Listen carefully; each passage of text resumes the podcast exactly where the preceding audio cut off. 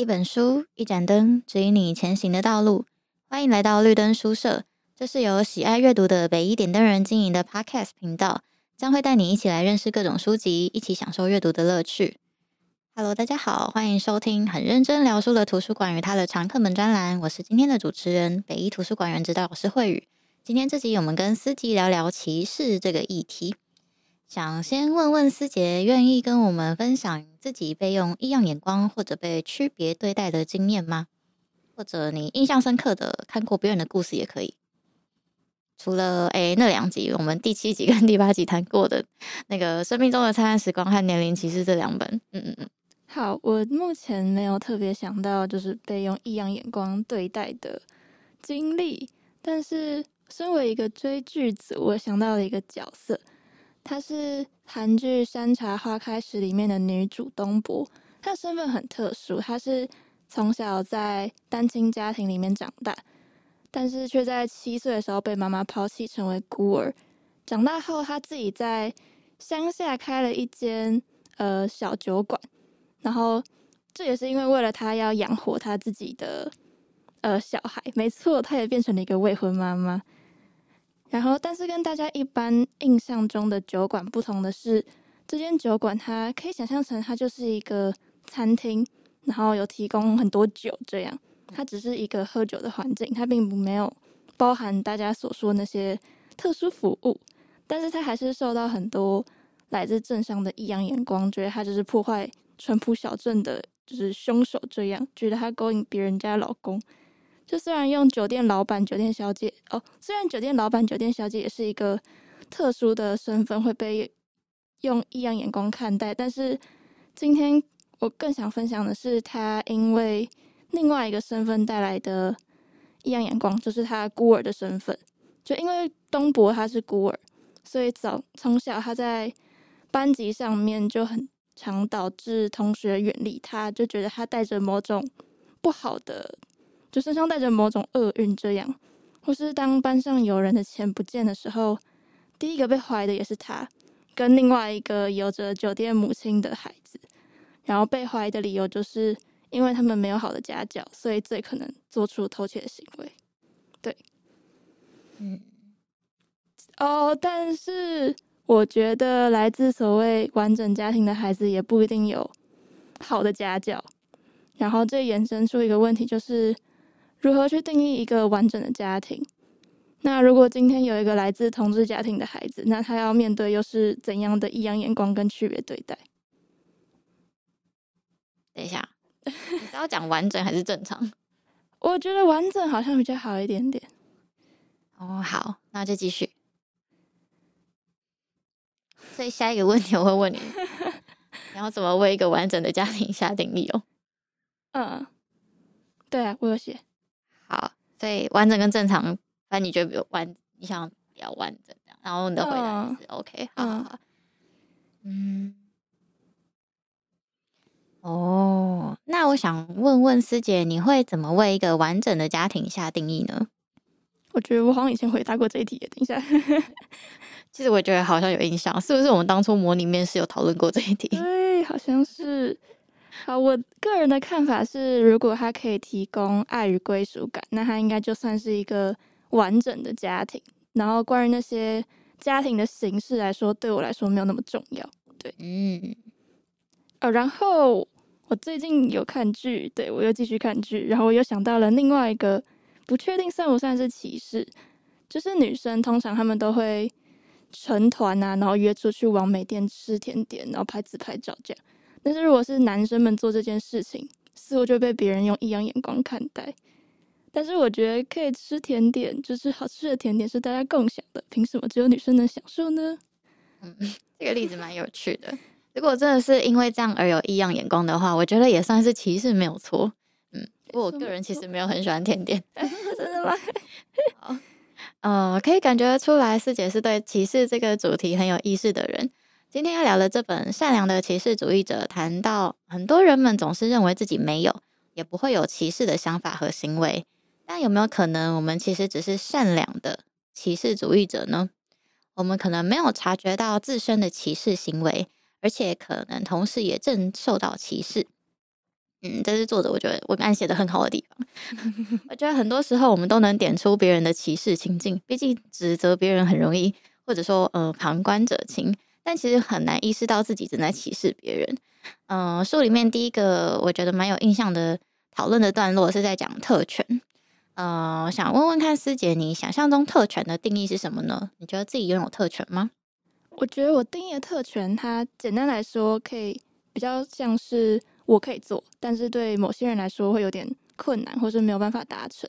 然后更呃广一点的解释的话，可能就是因为我应该说更深入一点解释，就是我具有某种特殊的身份，比如说年龄、性别，或者是你是有某种社经地位，因此你可以享受某些特殊服务，或是达成某些事情。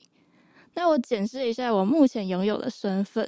我认为我是有有我是有特权的，应该说我认为每一个人应该都有特权，只是这个特权不一定是大众眼中所谓好的特权这样。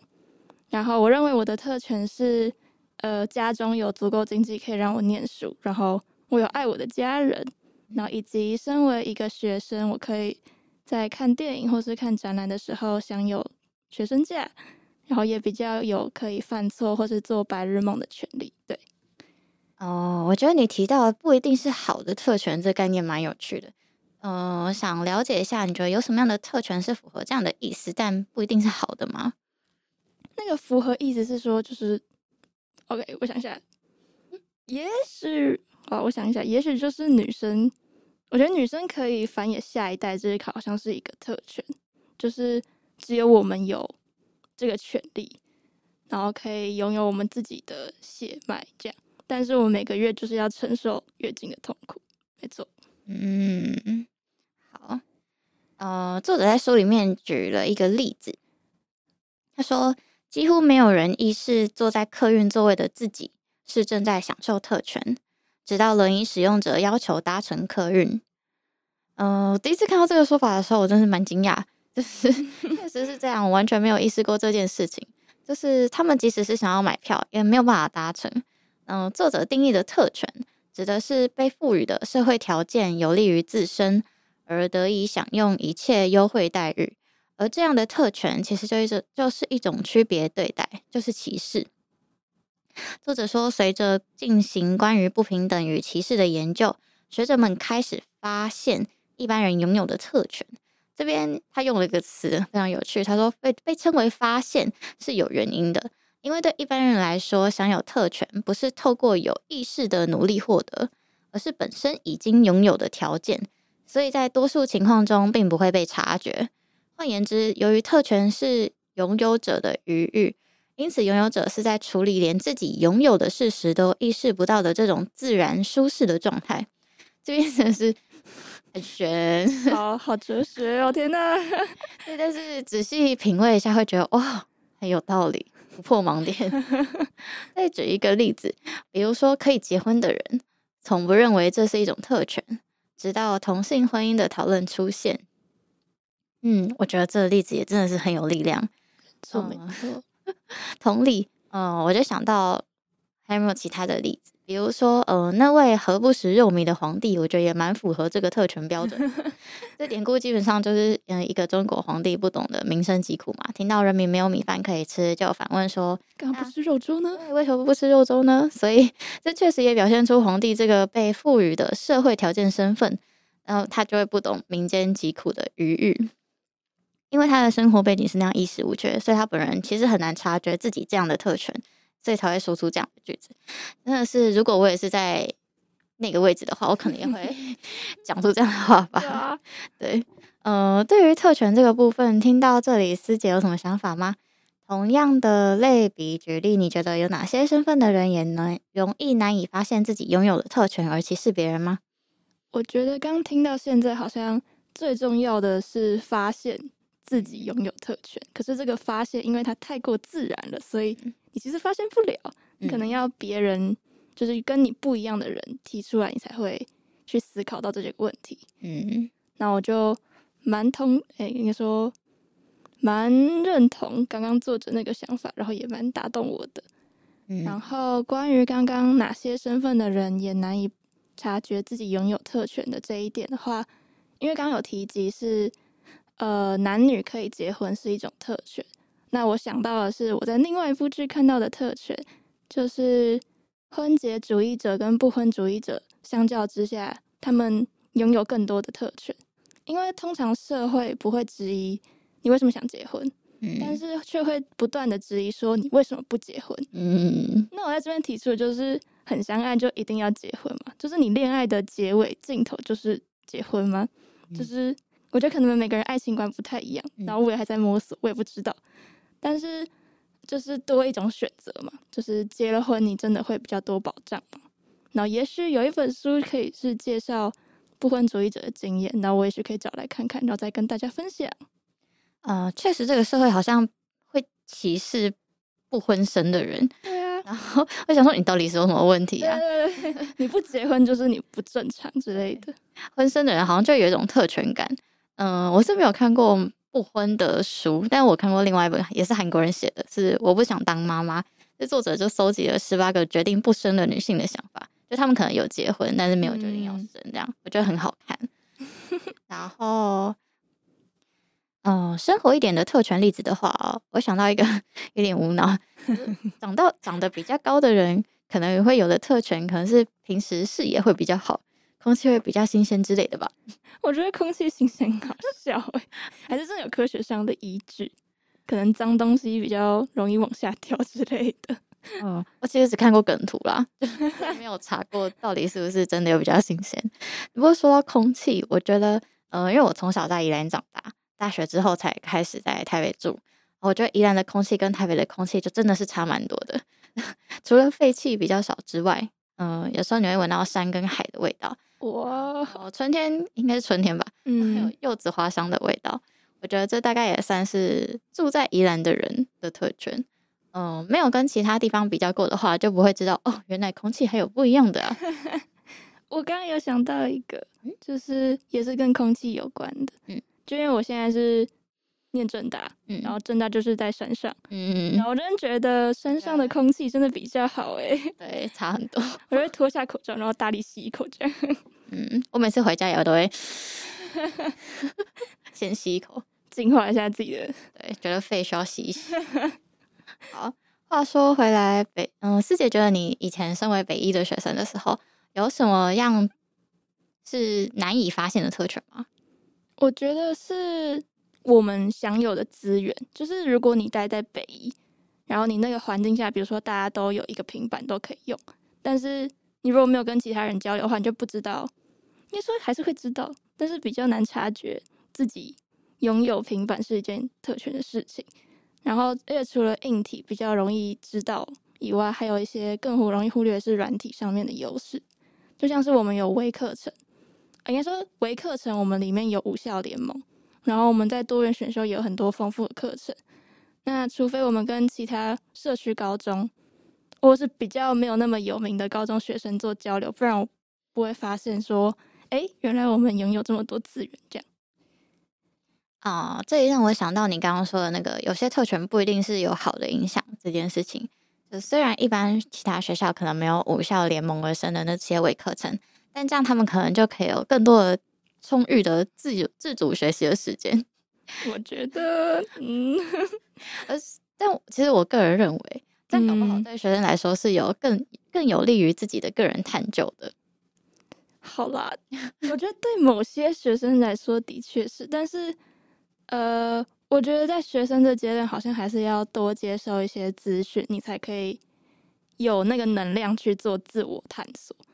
对，我是这样觉得。嗯嗯、呃，我觉得我自己相对来说算是擅长纸笔考试的人。在长大之后，就会发现这是一个很大的优势，这是个特权，因为这个社会现在是很重视这样的能力的。嗯，但其实也蛮难发现，因为很容易就会觉得说这是因为自己很努力所以获得的。嗯，这会跟另外一本《成功的反思》有一点类似的概念。好，但其实事实上以同一个结果为标准的话。每个人的努力投入程度一定是有差异的。没错，像如果我很努力的游泳，还是会有点像在溺水一样。好，呃，另外书里面有一个章节谈的是如果以幽默之名开歧视的玩笑，可以吗？那个界限在哪里？想问问师姐，你有什么看法呢？我想先请老师举一个例子，因为我现在好像有点难想到。哎，比如说，我曾经听到一个男性朋友在看职业球赛，哎，棒球的时候，呃，就会开玩笑的问旁边的男性朋友说：“哎，你喜欢的拉队里的哪个女生呢？”虽然听起来情境好像不是很严重，可是其实如果语气再戏谑一点，用词再低俗一点，就真的蛮让人很不舒服的，会让人家觉得哦，女性好像是玩物一样，这种歧视感，我觉得很母汤，就是感觉你好像在 pick，然后你要带回家之类的。哎，讲到这个，好让我想到我最近有个经历，就是我听到一句话，我不确定他是不是开玩笑，还是他真的蛮无脑的。好，反正就是我前几天我去了宿营，然后其中有个环节是水大地，嗯，简单来说就是玩水的游戏，嗯，那有个男生他就怕他长裤湿掉很难干，所以他就回去换短裤回来，嗯，但是因为当天天气其实蛮冷的，所以他走回来看到我们女生从早上就开始穿短裤之后，他就看着我们，然后他就说：“哎，你们都不怕冷哦？难道是因为平常穿习穿裙子冷习惯了吗？”哈哈，那我就。哈什么哈？哪里好笑了？我真的超无语，但是我又不好意思太严肃，所以我就笑笑，然后赶快转转移话题。这样，不过我现在回家想起来，真是觉得有点小不舒服跟微愤怒呢。嗯嗯，我觉得呃，身为在台湾的女生，应该是蛮常有过这种奇怪的经验，就你也只能呵呵呵。对啊，我觉得作者提了一个很具体的判断标准，我很认同。那他那就是这个玩笑在场，有没有人笑不出来？如果有人感到不好笑，那就是他感觉到被冒犯了。不管他是男生还是女生，嗯、反正如果有人笑不出来，其实这个玩笑就是有问题。呃，如果没有把握的话，就请大家尽量不要开这种玩笑，即使是以幽默之名也不行。我觉得很多自以为幽默的男生会讲这种无聊的话，啊、到底哪里好笑？警告一下。好，呃，我觉得沟通有很多种方式，想要幽默的话，可以用其他的方式，而不是开这种玩笑。毕竟，如果没有达到沟通的目的，还造成反效果，那不如不说。呃，作者认为，当自己感到不舒服的时候，呃，很多时候我们其实当下是没有办法及时对抗的。从那种尴尬的黄色笑话，到人生大事的选择，都是。但至少我们当下可以不要跟着一起笑。我觉得这是一个小小的、比较容易做得到的反抗。嗯，说到这里，我觉得应该回应一下本集的标题句，就是“是你太敏感”，就是自己在不知情的状况下做出的歧视。这句话我真的蛮有感。嗯，很多时候会听到乡民说：“是你自己太敏感了吧？” 会说出这句话，我觉得很高几率就是因为我们没有在对方的社会角色的位置上，嗯，才没有办法体会他人的感受。嗯，其实就是会有一种暗示他人没有照着自己的模板剧本走，然后。我看会，我一直跳，他跳很远吗？呃，没有没有，但是他就是会动一下，我会找不到他在哪。归咎于别人有问题，其实显示出了自己的特权傲慢。呃，这句话就很否定他人的自我认知与觉察，令人非常不舒服，可以说是个地雷句。呃，当自己心里冒出是不是对方太敏感的想法的时候，呃，我觉得大家可以先悬置判断，多了解一下对方的状况。就比较能同理对方的处境是什么，你就不会讲出这样的话了。话说回来，呃，其实书里面我最有感的例子是性别不平等的论述。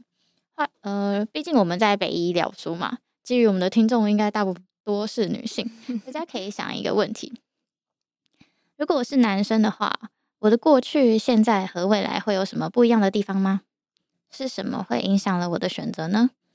那背后是什么样的价值观呢？我觉得，如果我是男生的话，就是在选组这件事情上面，我可能会，呃，受到社会或是周围人蛮多的限制。就是应该说，我从小我就会觉得我自己数理应该要很好，然后如果没有很好的话，就是自己不够努力，然后也许就比较不容易会跟家人说出来，就是我想念文组。而且男生感觉要拿出更多的证据来说明你自己念文组是有前途，然后不会被跑。淘汰的，然后同时来说，如果你是念文组的男生，然后你又在男校的话，你可能就比较容易被歧视，他们就会觉得哦，是你太弱才会去文组。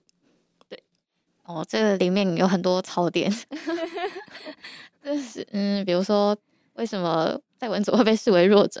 我觉得光文组、理组就已经够好战了，呃，很尴尬。还有，为什么男生好像要特别有前途？对啊，好，是哦，嗯。关于性别不平等的内容，作者用非常大量的篇幅穿插在各个篇章，难以好好的抽出来其中的精髓跟大家聊，我觉得很容易断章取义。呃，所以我推荐大家自己去看书中完完整的论述。作者谈了关于女生数学不好这个歧视的话题，这个真的很好赞。还有 再一次站起来吧。还有性别在选择校系职业时的系统性歧视，哦，这个也很好赞。还有，呃，难道有了女总统之后就没有性别歧视了吗？这样的样板主义，他都有很深的见解。嗯、呃，我想要分享书里面我非常喜欢的一句话。他说：“社会决定了一种标准之后，要求个人配合该标准的童话主义倾向，本质上是对自由的掠夺。”诶，这句话有点生硬，所以我换一句话说。我觉得这个社会有着自己的主流价值观，并且排斥任何不符合这套标准生活的人们，以至于这些想要做自己的人会遭到不同程度的异样眼光的对待。从比较简呃一点点的程度，比如说不支持你，好到有对你有奇怪的眼光看着你，到嗤之以鼻，到限制你的权利等等，这些都是不同程度的歧视，都是对自由的掠夺。是对我们做自己的自由的掠夺，以至于当我们要做自己的时候，却还要感到歉疚。啊、哦，说到这里，我让我联想到林依晨出的新书，书名就很符合刚刚说的这一段的感觉，叫做“做自己为什么还要说抱歉”啊？没错，为什么要说抱歉呢？明明就是做自己啊。对啊，好，嗯、呃，善良的歧视主义者作者金智慧最后在书里面提到了，我们平常可能会为了更容易在这个社会生存下去。所以采取了各种的伪装技巧，把一部分的自己收起来。我们会为了不被歧视而努力啊、呃，比如说我们小时候可能会表现的很乖，我们知道大人想要我们表现成什么样子，所以我们就会变成那个样子。那隐隐约约我们这样长大，其实是知道社会是有一个模板在的。我们都知道，如果走那条主流的路，我们比较不会被歧视。但作者下一段会提到，如果你行有余力的话。